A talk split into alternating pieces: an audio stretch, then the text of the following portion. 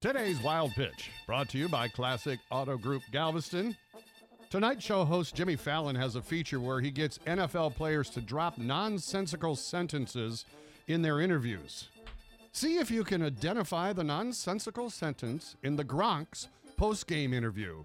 What makes that connection with you guys on that particular throw so difficult for anybody to defend? Yeah, I mean, it's like a saying my mom used to say, uh, it must be maple syrup because uh, butter don't drizzle like that. Uh, what? I didn't hear it. You know, it's unclear if Fallon is paying the players to do this. But if he is, I think it's shameless, Diamond Cutters International, to sell out like that. Abacus Plumbing. That's today's Wild Pitch.